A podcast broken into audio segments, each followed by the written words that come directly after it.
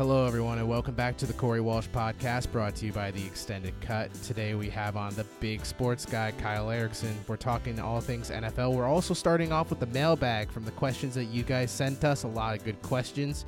We're also going to talk about NFL predictions for the season, records, division winners, and we're also talking about Rookie of the Year. And overall, just a really fun podcast. Please remember to subscribe and rate this podcast. And don't forget to check out our YouTube channel at The Extended Cut or our Instagram or Twitter. But first, let's get to Kyle Ericson. All right, and joining us for his bi weekly appearance, it's Kyle Ericson, aka Big Sports Guy. Welcome back, Kyle. Hey Corey, how you doing? Uh, you know, quarantine is getting pretty sweet. The warmer the weather is, you know. Oh yeah, yeah. Run week, I don't know, like fifty thousand. All the days just blend together at this point. it's been day X since Last Dance. No one knows that it has. Yeah, I'm actually rewatching The Last Dance with uh with family. So Oh, wow. I'm kind of reliving it. Yep, that must be nice. Yeah, we're it is. Yeah, we're on uh episode seven. So Oh, just just past the the gambling part of MJ's career and his retirement into baseball, and where he didn't Yeah. have a problem with gambling, but clearly did. but clearly did. no, like, he, didn't he didn't really have. He didn't really have a problem though. He gambled a lot, but you know, I gambled a lot, and I was with really sketchy dudes gambling, but I didn't have a problem. I was basically in the No. dark web of, of the gambling world. hey man, MJ's still a billionaire. I mean, yeah, he has a lot of shoes, Yeah, and he, does. owns a So he lucrative. NBA franchise, the Hornets. Yeah, he does. I, I do think it's funny. Did you see who was it on the Hornets that called MJ out for that comment he made two or three years ago, like saying I could beat all these guys in the Hornets one on one right now? Was Did you see that? was it Miles Bridges who said he? I think it was. Yeah. yeah. no, he can't. Yeah. Miles I mean, Bridges is MJ pretty M- average. MJ probably could still beat like half the Hornets players one on one right now. I mean, I don't know how much of an accomplishment that would be. He is one of the worst GMs and has assembled one of the worst rosters, except for Cody Zeller. Maybe- Except for Cody Zeller. No, Cody Zeller's included in that. I like Cody Zeller. I think he's solid. Yeah. He's But, not you know- great. I'm not sitting here saying. I'm saying like in terms of average NBA backup centers, he's there. Yeah, sure, sure. But there's a reason the Hornets are never in contention. It might be because Kemba left. Yeah, it's because Kemba left. And- Although I'm so glad he's a Celtic, so I'm actually not very sad. I think Charlotte is weeping and, and telling yeah, themselves I mean, that Devonte Graham and Terry Rozier are half of what Kemba is. yeah. Well, I mean, Kemba's the only star player Charlotte's had in a really long time. Gerald. I mean, I can't think. I, yeah, I guess. That's definitely I their last guess. like good player Yeah, until Kemba, until Ramon Sessions. until Ramon Sessions came into town. Yeah, The people of Oh Charlotte are thanking Ramon for his great work. yeah. Sorry, Charlotte. All right, well today today uh, we're doing a uh, we're gonna open up with mailbag, which is uh, a little shorter than last time, but that's fine. And we also got a lot of NFL afterwards because we have the big sports guy on for only NFL apparently. yeah, I mean, that's all I do. That's all I do. we're gonna talk about golf next week. Yeah, but not not the match. We're gonna talk about rising amateurs. Yes, that guy in South Korea. Yes. Yeah, why don't we talk about Korean baseball? Actually, have Would- you been betting on Korean baseball? Uh, no, Kyle, because as a resident of Connecticut, I cannot legally. Wow, sad Connecticut. In uh, New Hampshire, though, I was a fiend on the DraftKings. Oh, were you? I didn't know that you actually couldn't use DraftKings in Connecticut. Yeah, me neither. Yeah, wow. No, you When you- You... can't use the sports book. oh, okay, okay, yeah, that makes sense. Yeah, but once I was gonna say because taste, DraftKings is just an app. How can they? yeah, no, it's like, but once you get the taste of the sports book, you don't really want to go back to assemble your fantasy lineup True that. because then it just becomes a more aggravating version of fantasy football Uh huh. because it's almost like actual money's on the line. Well, yeah, every it is week. like actual money's on. The line. That's not what I tell myself, Kyle. It's chump change. I'm, I'm so rich as a unemployed college graduate. It's monopoly money. I just throw it around willy nilly. Uh, you lose some money, you make some money. You know. yeah, it's that even. uh, so I think we should just jump right into these mailbag questions. Once again, thank you to those who have sent mailbag questions. I like to interact with people who listen to this podcast, and uh, any question you submit will be answered, as you'll tell by the last question we answer. Uh, so our first question comes from Chris, and it says, "What are your thoughts on the MLB possibly going on strike for this season?" Kyle, what do you uh, what do you think about this?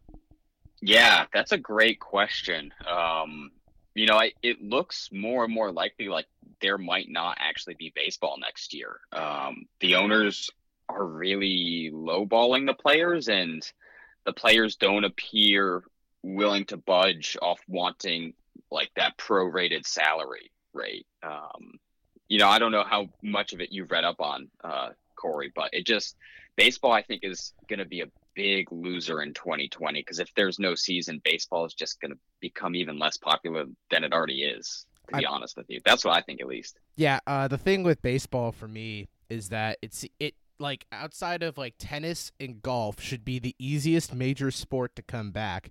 Maybe yeah, because I mean boxing and UFC are basically already back. So I'm not going to say that because that also seemed very plausible to come back. You just don't need the people in the arenas, which people are saying is very entertaining. By the way, I've eh, they put it on such weird times though that I can never watch. I'm like I want to watch, and it's like oh on ESPN Plus. It's at 6 p.m. And I'm like, 6 p.m.? Why, why am I going to watch it at 6? Why couldn't you just put it at like 8 o'clock? I think it's all because of that, like, wherever Dana White wants it to be, that's where they'll put it. But anyway, uh, baseball should be the easiest of the four major sports to come back and for some reason they're just like the most stubborn, it is by far the easiest solution. The whole game is basically played where positions are so far apart in the field. The closest players are going to be is either at home plate with the catcher and the batter and the umpire or just in the dugout. And the fact that baseball knows that it's a it's losing popularity every year and it's just going to risk the possibility of just not having a season I'm going to give people a huge news flash here that isn't that shocking. I don't think people would care outside of diehard baseball fans that baseball doesn't come back. And the reason that people are trying to care now is because we just want sports. Yeah, I personally don't really care. You know, I mean, I'm I'm a Red Sox fan, and during the baseball season, if the Red Sox are in contention, I'll kind of keep my eye on the standings. But other than the playoffs, I don't really watch. You know, baseball to me is something that's really fun to go to. Like it's it's a fun way to spend a day. Um, but if there's no baseball this season, I'm not really going to notice. It'd be great to have live sports, you know. It'd be great to have live sports in America, like you said, but I don't know that baseball is going to come to an a, agreement here, unless, to be quite frankly, the owners budge because the players seem like they're just not going to. Um, but one thing you mentioned that I think is really cool, and like is something really innovative that is going to come out of all this is like fighting the UFC with no fans in the arena. You can hear everything that goes on. Like fans are getting a much closer look. Um, like you can hear everything that's happening in the arena. And I hope that the NFL actually moves away from there and to pump crowd noise in and just lets us listen to what's going on on the field.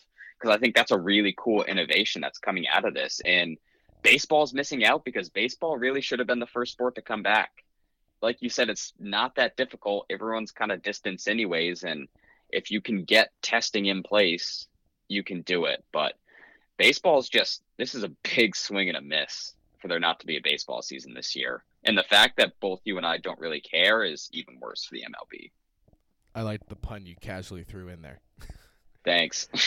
I was just, hoping someone would pick it up. Just a little deadpan dad joke. you know, you got it. The closer we get to supporting a child. yeah. Don't remind me, man. Dude, I just want to. I want to mow my lawn. I just want to mow my lawn. Get up at six a.m. Let the dog out. read the paper. Clean the pool. read the paper. Again, it's six thirty in the morning. I know that my neighbor across the street will be doing the same thing. We'll give each other that simultaneous yeah. dad nod, being like, "Yeah, hey man, hey man, how's it going? How's the kids?" All right. Another question asked by Chris is, will championships feel tarnished since a lot of leagues had to split up the season into two? I think that's a really good question, and I think depending on what side your team is on in this uh, way that the season decides to split, there's gonna just uh, totally be like the zaggers that are like, yeah, you know, the sport's back, but it doesn't count. But these are the same people that are like, oh god, you know, it just has to come back. And I just think with sports, you're always gonna have people who like want to be the person that's against popular opinion. Yeah, that's a really good question. Um, I think no, that championships won't be tarnished. And I think it's in part because everyone's going through the same thing. You know, like hockey's coming back in. Hockey's trying to have a 2014 playoff, right? I Mhm. think that's what I saw. Yeah. Yeah. Um, you know, all 24 teams are going to go have to play under the same circumstances. All teams just had to take like a several months long break. So, you know, we should be grateful that there are any sports on at all. It's going to be really entertaining to see hockey and hopefully basketball come back soon, and especially to see playoff hockey and basketball. Um, I, you know, I think i every year there's things that you can say to put an asterisk next to a team's title. You know, last year when the Raptors won, everyone was saying, "Oh well, you know, Steph's hurt, like um, KD's hurt. Didn't Clay get hurt too? Or no, excuse me, Clay was hurt, not Steph." Um, but like a year out, everyone still says, "Yeah, Toronto's champions." Like there's not an asterisk next to it. They still won. Um, it's a good question, but I think people like the teams that win this year, they're champions. They're just as much champions as any other year. Yeah, no, I just see like people being like, so let's say in the NBA, they're they were rumoring group stage, but it seems now they're do, opting more towards play in. Yeah. And like, let's say the Wizards in the East, they match up against I don't know, we'll say the Celtics, and the Wizards beat the Celtics in a seven-game series. People would be like, I know that there's no real chance that would happen, but it's like you could just totally see people like being like, "Oh, well, you know, the Wizards wouldn't even be in it if this was like a regular playoff." And this is just stupid that we threw them in. I mean, it's a it's like all the tradition the basketball quote unquote traditionalists and purists, but these are also the same people who don't think the idea of hybridizing the uh, playoff to be just 1 through 16 seed instead of just east and west is a terrible argument too, even though that would definitely play out for like much better games because let's face it, you know, it's really entertaining to watch the Bucks play the Orlando Magic in a seven game series and have it be four one. Yeah, no, no. There, I I do wish that the NBA would. I really like that group stage idea. I did too. We- Um, we, had a whole podcast on it. Our last one with Jeremy was all about the uh, possibilities for the group stage, and that aged so well. yeah. Well, I mean, it was it was a great podcast, and it's I think a really cool idea, but it might be a little too like unique for the NBA to do right now.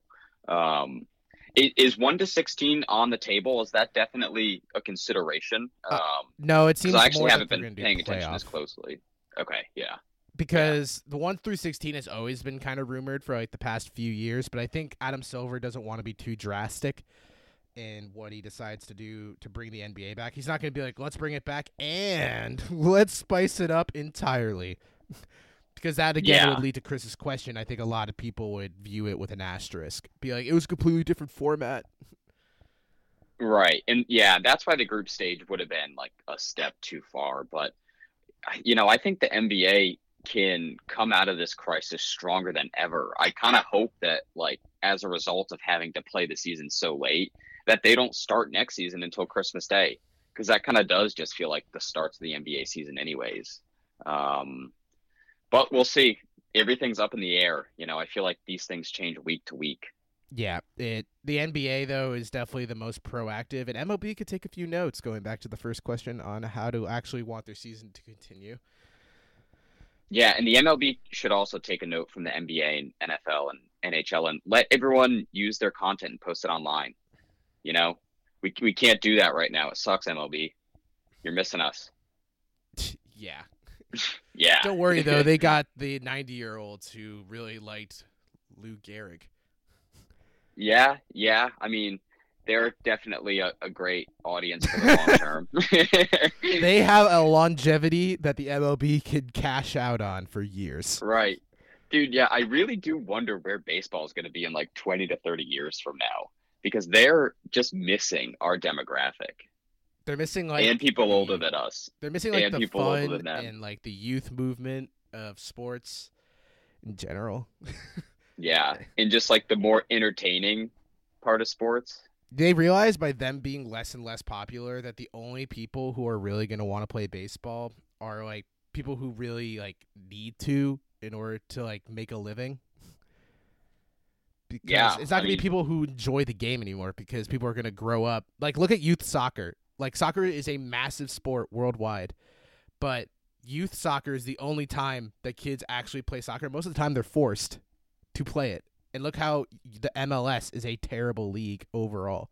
That's what the. Mm-hmm. MLB is basically heading towards because as less and ki- less kids want to play baseball because it's not the cool sport like the NBA and the NFL and hockey are, it's just going to slowly dwindle and then probably die.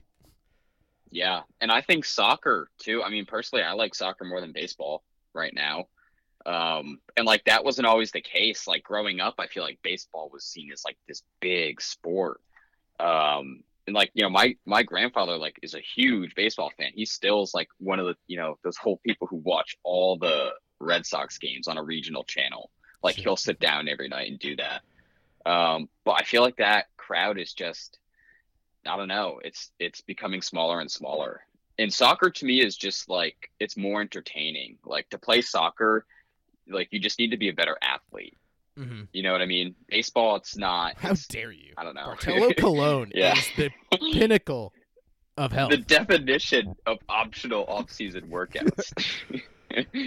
Uh, all right. Next question here we got is from Sam, and he asked, "What are your favorite batting stances ever?"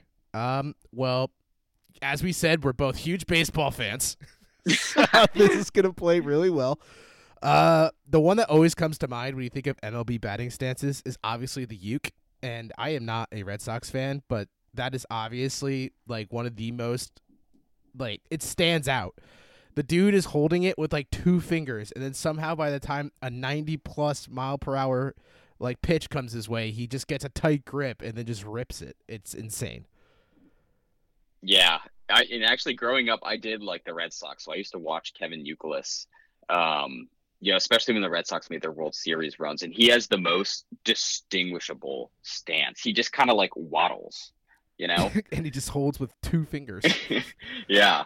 Um, I think my favorite batting stance is David Ortiz, just because when he walked up to the plate, he looked like a bear, and you knew in the postseason if the Red Sox needed it, he was gonna go yard. It's just like when I see Big Poppy come up to the plate, it's the most intimidating, like forceful batting stance. So David Ortiz, the goat. All right, and our last question here is uh comes from Ian. And for those who don't know, Ian is our co-host every other week.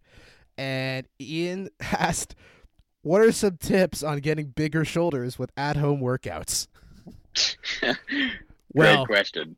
First off, you obviously need to buy some creatine because there's no way you can get a traditional gym workout in the way that things are today. Take it from me, who is probably one of the most yoked people on the planet. that I didn't That's- get these weak arms. I didn't get these bulky arms from just sitting around and playing Wii bowling. All right? It's very obvious you take that and then you do what the traditional farmer would do. And you would take some gallons of milk and start heaving them shot put style in your backyard at least 30 times before and after with a little creatine. And I can tell you in no time that your shoulders will be the size of basketballs. That's great advo- advice, Corey. That's re- that's really good advice. I I like to add to it laundry detergent. Take as many Hmm. jugs of laundry detergent as you can find. find find a wall, hang off it, and, and do do a couple do a couple lateral raises. Ooh, Do a couple of those numbers on top of the the thirty throws, ooh, right?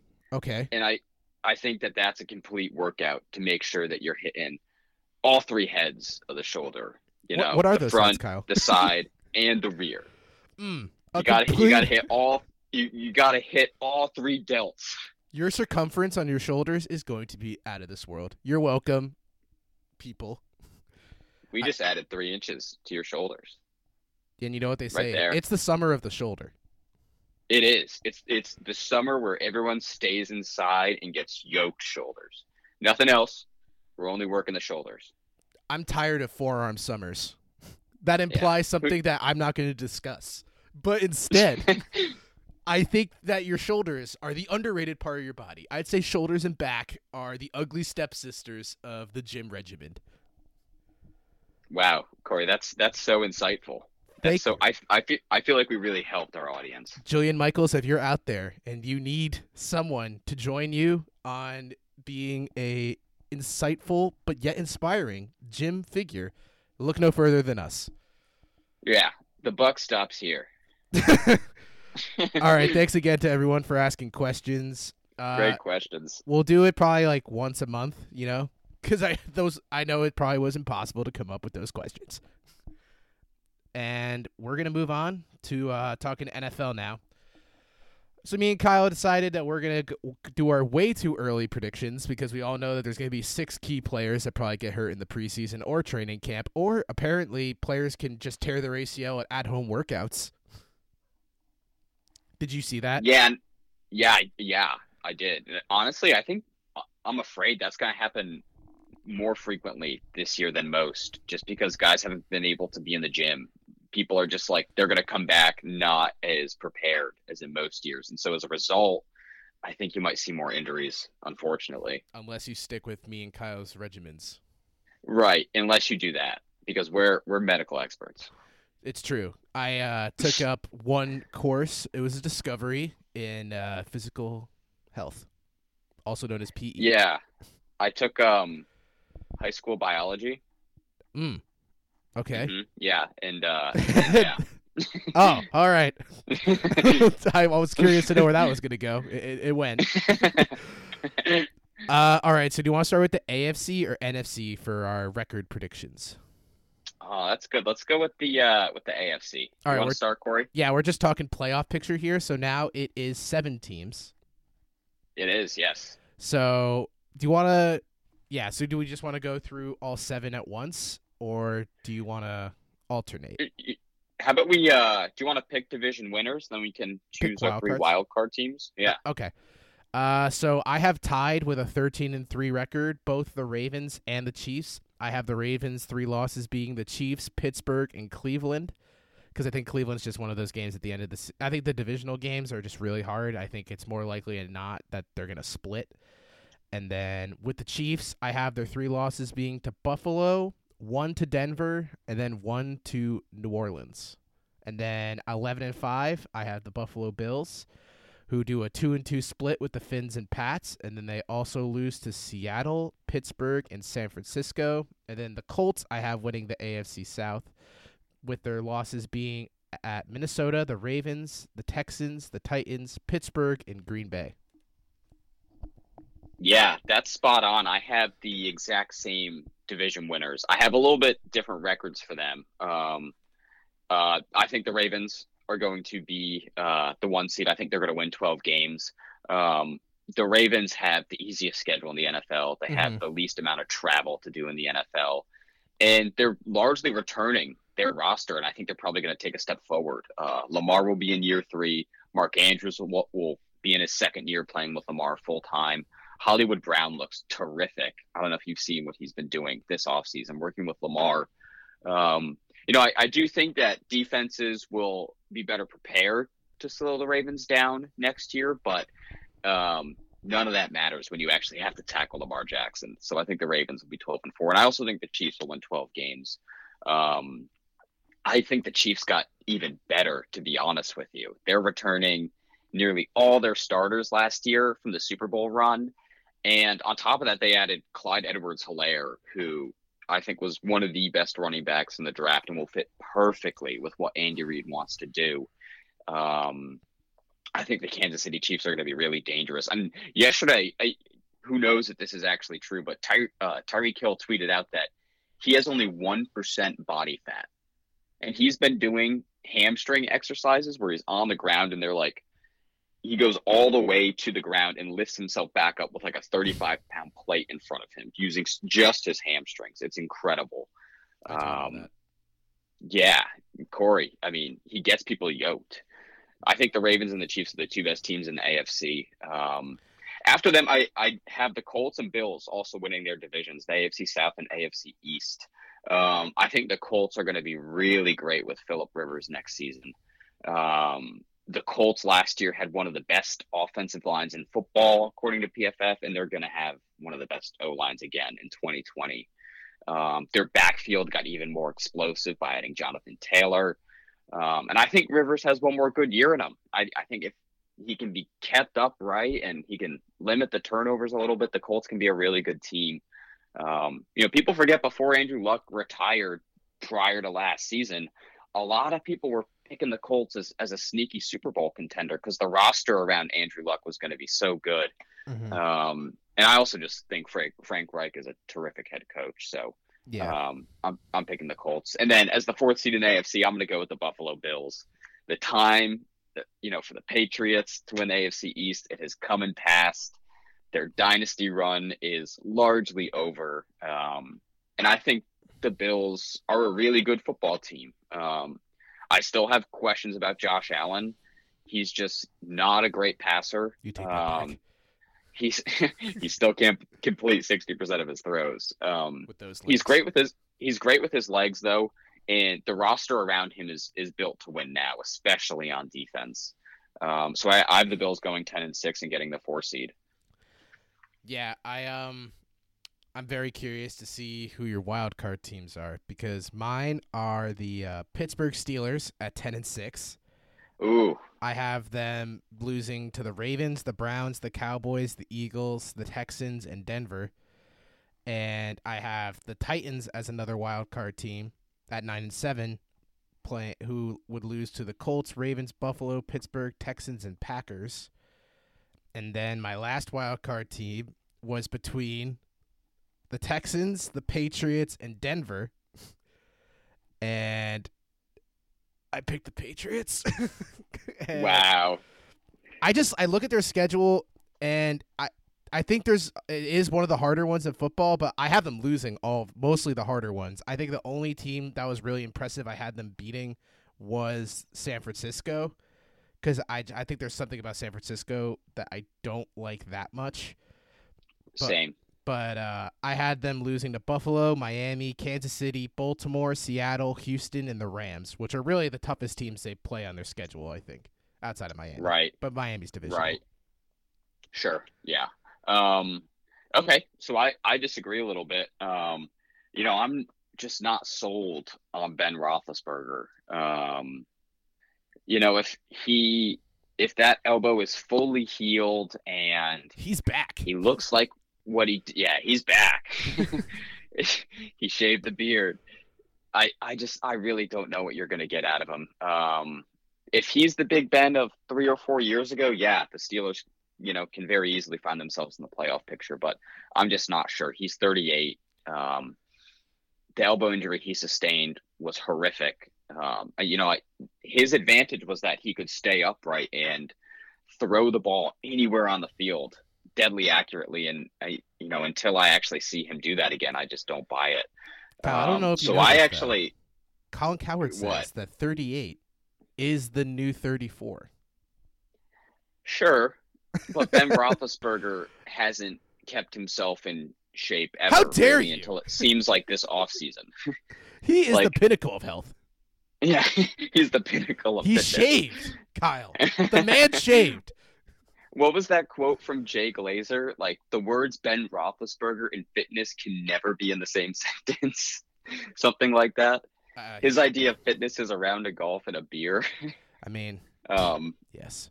No, but I actually have the Cleveland Browns getting into the playoffs. I think the Cleveland Browns and Houston Texans will go nine and seven, both of them, mm. um, and they'll they'll snag the final two wild cards. And I think the Denver Broncos are going to go ten and six, and grab the fifth seed in the AFC. Um, I think Denver is um, more underrated than a lot of people are are giving them credit for. Um, you know, Drew Lock last year was four and one down the stretch, and his only loss was on the road at Kansas City. Um, Denver is returning with a lot more weapons around him. Melvin Gordon in the backfield, the fumbler, uh, Jerry Jeudy, Courtland Sutton, Noah Fant, KJ Hamler. Um, and the defense is going to be even better too. Um, they added AJ Bouye, Jurrell Casey, Bradley Chubb's coming back. I think Denver's a really sneaky team, and I think that they can steal that five seed and who knows, maybe upset Buffalo in the first round. I think the Patriots in Denver have like they're basically in my mind have the same chance of making that spot. So that was honestly very tough for me to decide. And sure. I can't really I, for for for me, the advantage is Drew Lock in Denver. Drew Lock's the real deal, and nobody knows what Jarrett Stidham is going to be. I was going to say the two issues for me for both of them. I can't even feel like I feel like I don't know if Drew Lock is the real deal because a five game sample size is not even remotely enough to determine if he's a good quarterback. And also, I don't know. I like Philip Lindsay a lot, and I don't get why the Broncos just have this incessant need to try to like give him like a, a portion of the carries when he obviously I think can handle like ninety percent of them. First it was with Royce Freeman, and then they're like, uh, okay, and then they got Melvin Gordon. So I don't know. It kind of feels like an Adam Gase type thing where they just refuse to accept they have a really good running back and would rather just bury them with other running backs. Except in the case of Adam Gase, he buries them with worse running backs. Yeah, Philip uh, Lindsay's problem is just not putting too much of a load on him because he has shown he's not the most durable. Um, so for for like the Broncos, la- the last two seasons have just been trying to limit the number of hits he's taken. But with Melvin Gordon now, that's not really an issue because you have two really great running backs. Um, and everyone around the Broncos organization is saying Drew Lock is the guy. Von Miller is saying this guy's a rock star.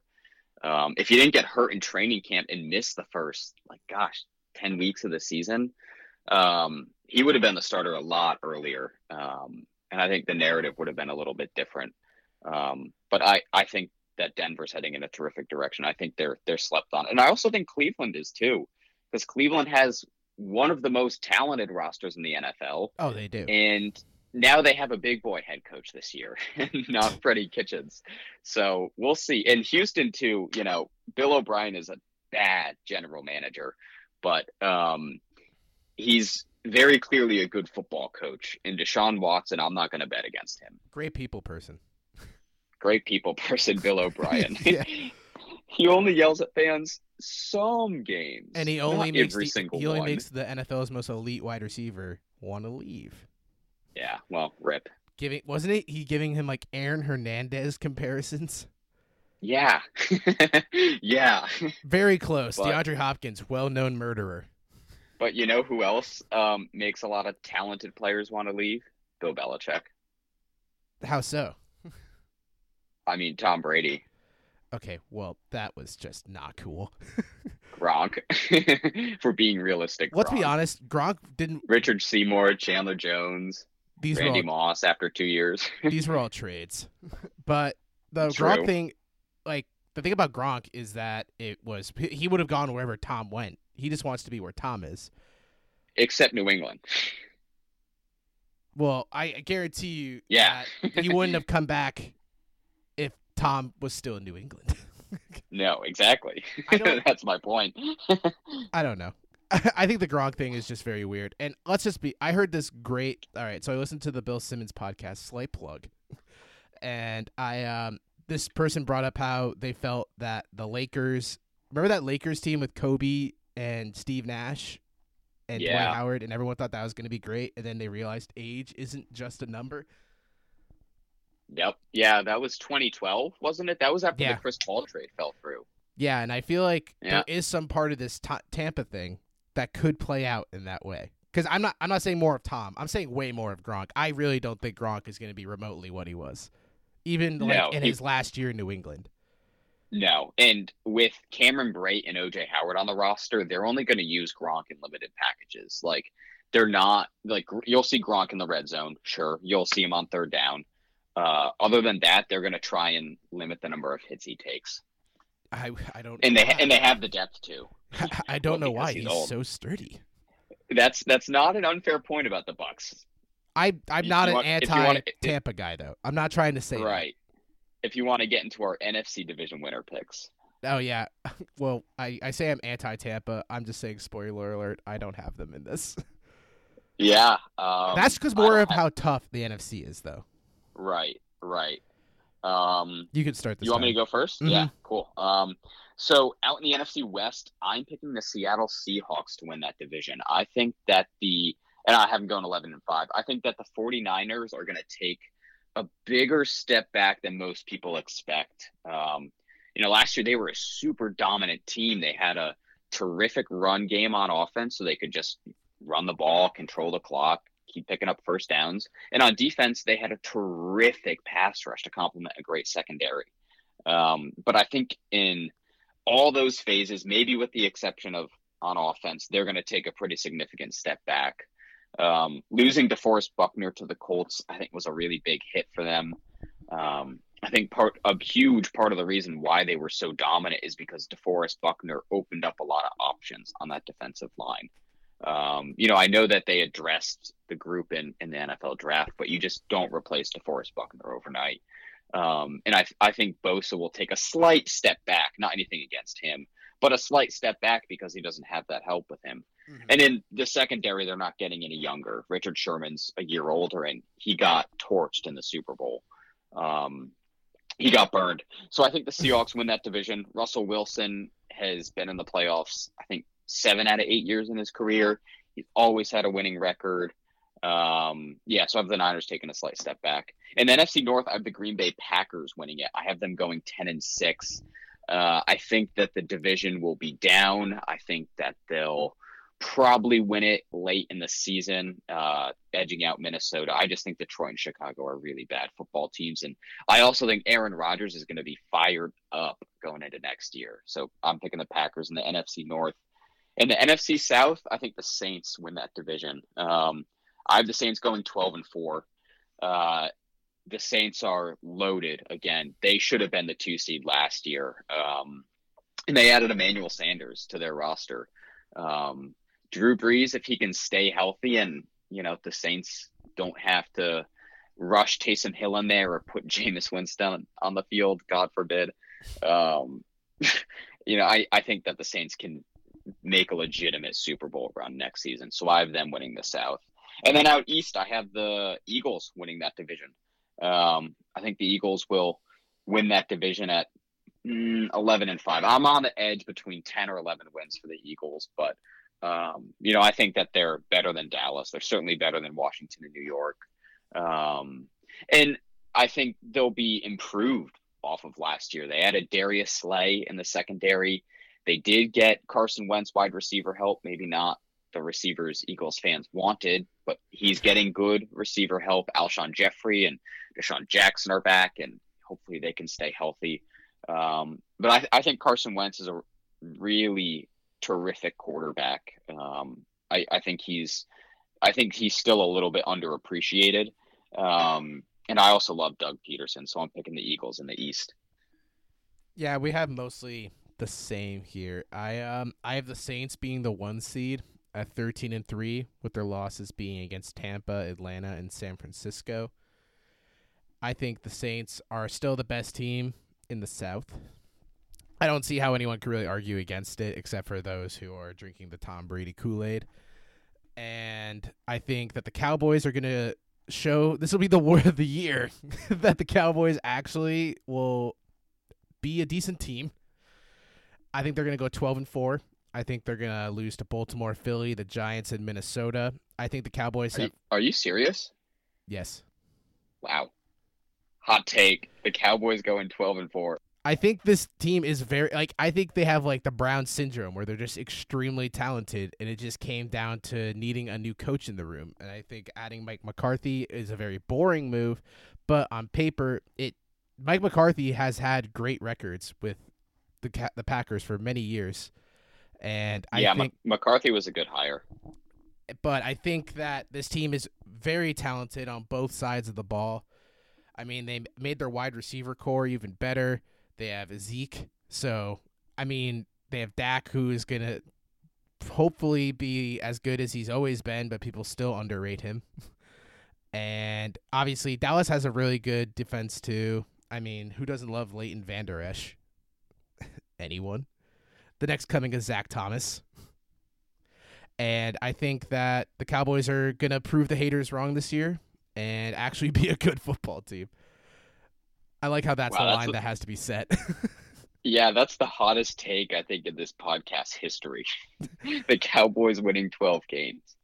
Uh, and then I have the Packers going 11 and 5. I think that they will lose against Minnesota, New Orleans, San Francisco, Philly, and Tennessee. Um, I think this is going to be more of the same of what we saw last year because the offense is basically the exact same.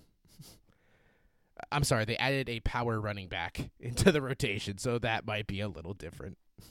And Jordan Love's on the bench too. Don't don't don't count out that production. Yes, you're right. That that's going to produce huge for them this year. It's going to make Yes. Aaron Rodgers film twice the amount of State Farm commercials. Yes. Uh, I think, yeah, I don't, I don't see the team really changing that drastically at all. I mean, it's a good football team. I think the second year with uh, Matt LaFleur is Matt gonna, LaFleur. is gonna produce. I, I would be very shocked if this team is not the same narrative we saw last year. Great defense, trying to keep Aaron Rodgers from throwing less touchdowns. Probably, I guess they're gonna try to make that narrative happen. They'd be like, "See, he's in a decline." Even though we run much more and have terrible wide receivers outside of Davante Adams. And uh, this will be Adam Lazard's big year. Go big or go home. and then I have the Seahawks winning, going 10 and 6. I have them losing to Dallas, San Francisco, Philly, Atlanta, the Rams, and Minnesota. I think the Seahawks team is the best. I think Russell Wilson is the best player in this division, and he has proved year in and year out that they're going to just be slow starters and excellent finishers. And let's just face it. I mean, if the Seahawks start the season two and two for like the what, like the seventh year in a row, and people are just gonna be like, "I knew this would be the year that they don't really have a defense, and Russ only has Tyler Lockett," and it will just happen again. They're gonna win the division. Yeah. That's it is so crazy that it's no O line, no defense, Russell Wilson and Tyler Lockett. and they're still gonna win ten or eleven games. Except Chris Carson's very underrated, and Rashad Penny definitely came into his own last season after everyone being like, "Why the hell did they pick Rashad Penny with their first round Yeah, pick?" fair. Yeah. Yeah. They do have two solid backs. Yeah, so I think I wouldn't be. I mean, the Seattle team isn't depleted. It's definitely not the worst Yeah. team Russell Wilson's had, but it's definitely not a team that should win the division given how tough the NFC is. Yeah, agreed. Who are your wild card teams then? Uh, I have Minnesota as my first wild card team, going eleven and five. I have them beating, uh, losing to Green Bay, New Orleans, Tampa Bay, Tennessee, and Chicago. I have the Eagles as my second wild card team. So I don't think I think the Eagles are good like you do, except I think they I think they have a weaker team overall than Dallas does, especially on the offensive end. I think that the Eagles are a glorified version of the Seahawks, where their offense is lackluster outside of their quarterback. I do really like Miles Sanders though. And Alshon Jeffery to me has always been like just a name. I feel like his name doesn't go with the production that he's had. Everyone remembers like Chicago Alshon Jeffery. We have not seen that form of Alshon Jeffery, I think, in Philly ever. And DeSean Jackson is coming back, but let's not forget that DeSean Jackson's like what, 33 years old, and his entire game is based off speed. I don't think with age you get faster. And Jalen Reagor is obviously a huge question mark. I would say their best receiving target is definitely Zach Ertz, and I would honestly say their second best target is definitely Dallas Goedert.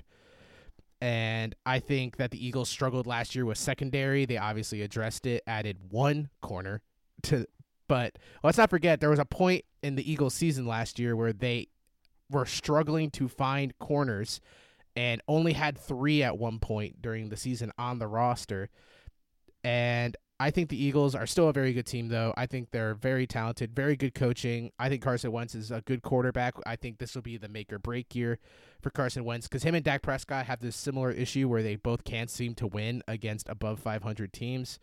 In the case of Carson Wentz, I would say that's kind of weird because he the Eagles have been very good under Carson Wentz. You'd expect them to win more games against top top teams in the league. And the last team I have in the wild card is San Francisco at 10 and 6. San Francisco, I think, is going to have a Super Bowl hangover, but I don't think it's going to be so bad that it kicks them out of the playoff picture. And I have them losing against Arizona, the Rams, the Seahawks, the Patriots, Green Bay, and Dallas.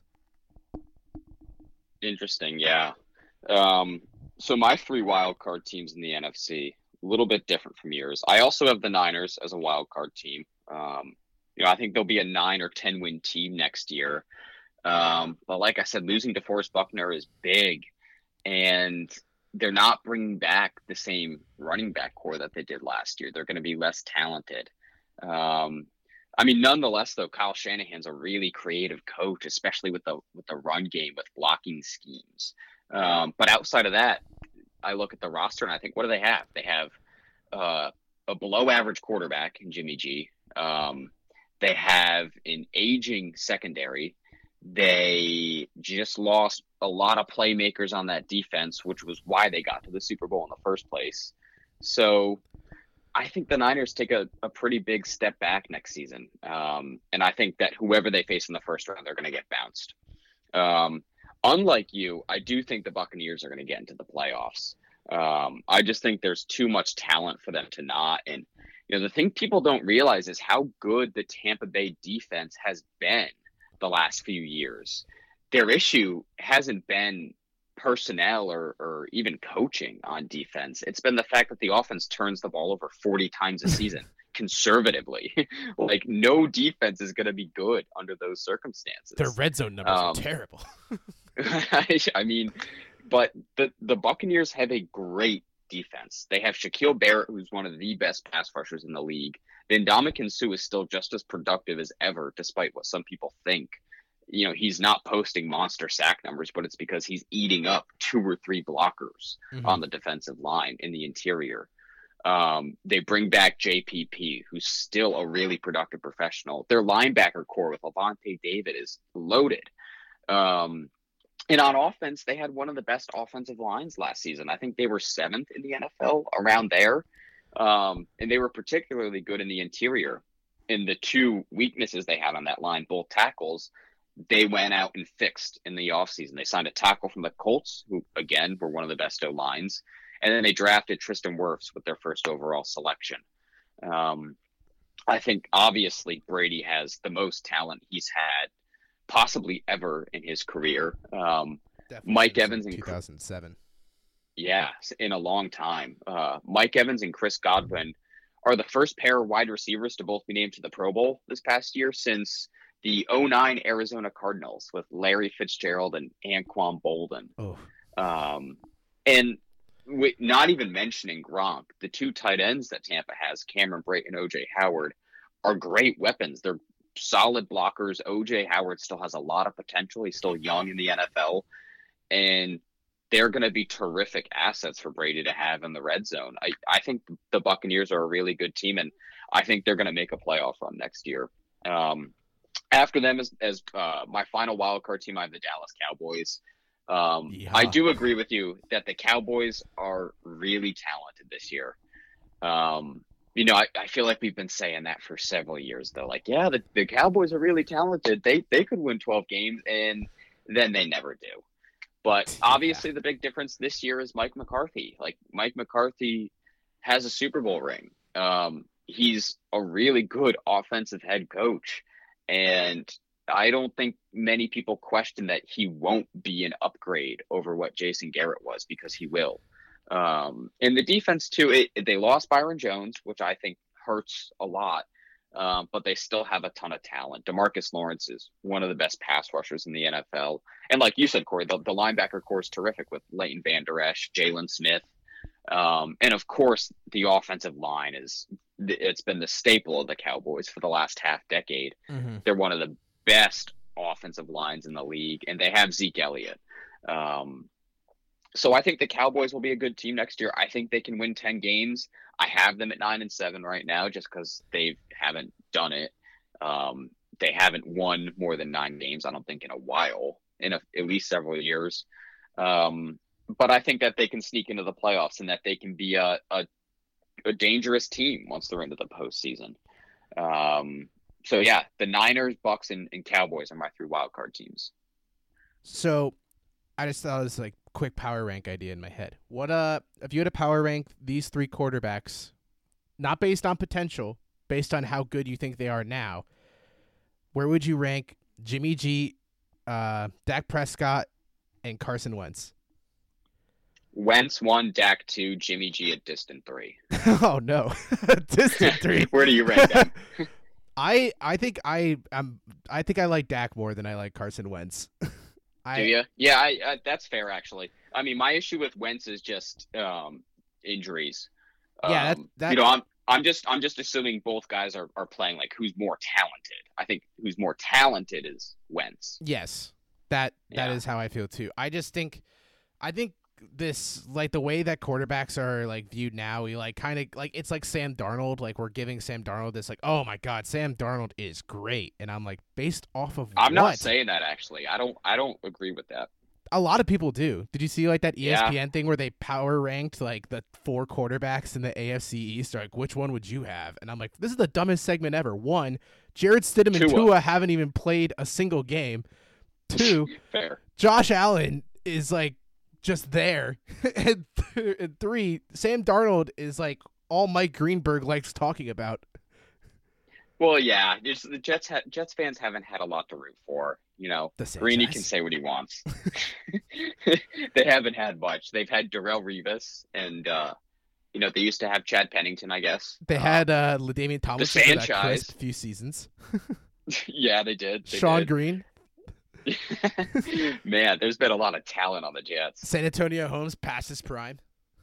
Yeah, after he won his Super Bowls. and then brought that championship Overpaid. culture to anyway. Uh, yeah. So I guess the one we're gonna close this out with is uh, rookie of the year. Our prediction for offensive rookie of the year, I guess I should say, because it does split. Um, so for the past ten years, Kyle, I don't know if you know this, it's either been a quarterback or running back outside of 2014, which was OBJ. Because since 2010, it's been Bradford, Newton, RG3, Eddie Lacy, Odell Beckham Jr., Todd Gurley, Dak Prescott, Kamara, Saquon Barkley, and Kyler Murray, which should have been Jacobs. no, I, I like Kyler as the pick. Kyler was good. I don't think he Um, was as good as what Josh Jacobs was for Oakland. Josh Jacobs was stepped in and was great right away. I'll give you that. Um, I think Kyler I just love Murray's a Kyler's huge- potential though. See, this is the quarterback thing again. Kyle, you walked right into it. What did you say? Um, for my pick for rookie of the year. No, no, no, no, no, no. What, what about Kyler? Oh What no, I was Kyler? saying this potential quarterback thing. We're giving Oh, quarterbacks yeah. a lot more credit. Yeah. Hey, Kyler's really accurate, man. so is Baker. Uh, Baker was not very accurate last year. He Baker was his first year though. year. Yeah, fair, fair. Okay, um, for rookie of the year, God, I feel like a lot of people are going to say this, but I really love Clyde Edwards-Helaire. Um, I think he fits the Chiefs' offense so well, and I think he can step in right away and make an impact. Um, I mean, Clyde Edwards-Helaire was one of the best players on that LSU team, up there with Joe Burrow, and Joe Burrow was saying it himself. Um, if you watch Clyde Edwards-Helaire, his tape from last season, he was explosive. I mean, the lateral movement is unlike anything I've seen. Um, you know, he he reads defenses really well. He's patient, and then when he finds the hole, bang, he goes and takes it. Um, I think he'll do great uh, under Andy uh, under Andy Reid, catching passes from Patrick Mahomes. Um, and the Chiefs' offense just has so much balance to it.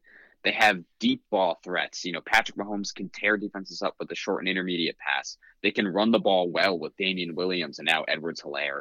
And then they can set up the screen game. They just have so many options to get the ball to playmakers that I think Edwards Helaire can really thrive in Kansas City. Um, so I think he'll be the rookie of the year. Damien Williams won Super Bowl MVP, right? He did. Yes, he That did. was probably one of the most bang average players to ever win Super Bowl MVP.